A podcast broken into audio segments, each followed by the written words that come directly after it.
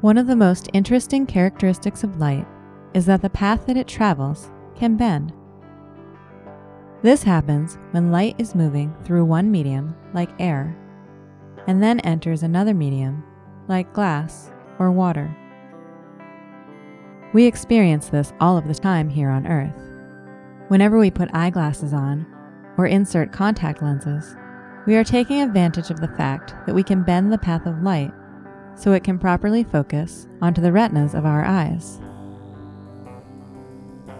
We also see examples of bent light in the slightly oval appearance of the setting sun, or when we think we see water in the distance on a hot highway. Light being bent is also very important when we want to learn about things in space. In fact, some of the most exciting discoveries made by the Chandra X ray Observatory and other telescopes involve light that has been bent. Take, for example, the Bullet Cluster.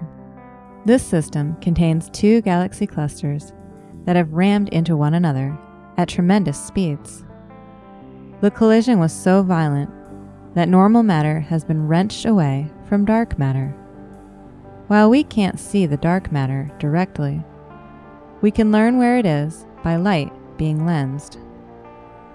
How does this work?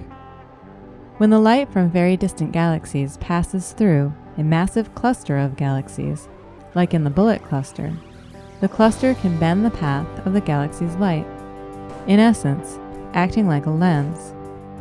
From the vantage point of our telescopes, the distant galaxies appear distorted or elongated.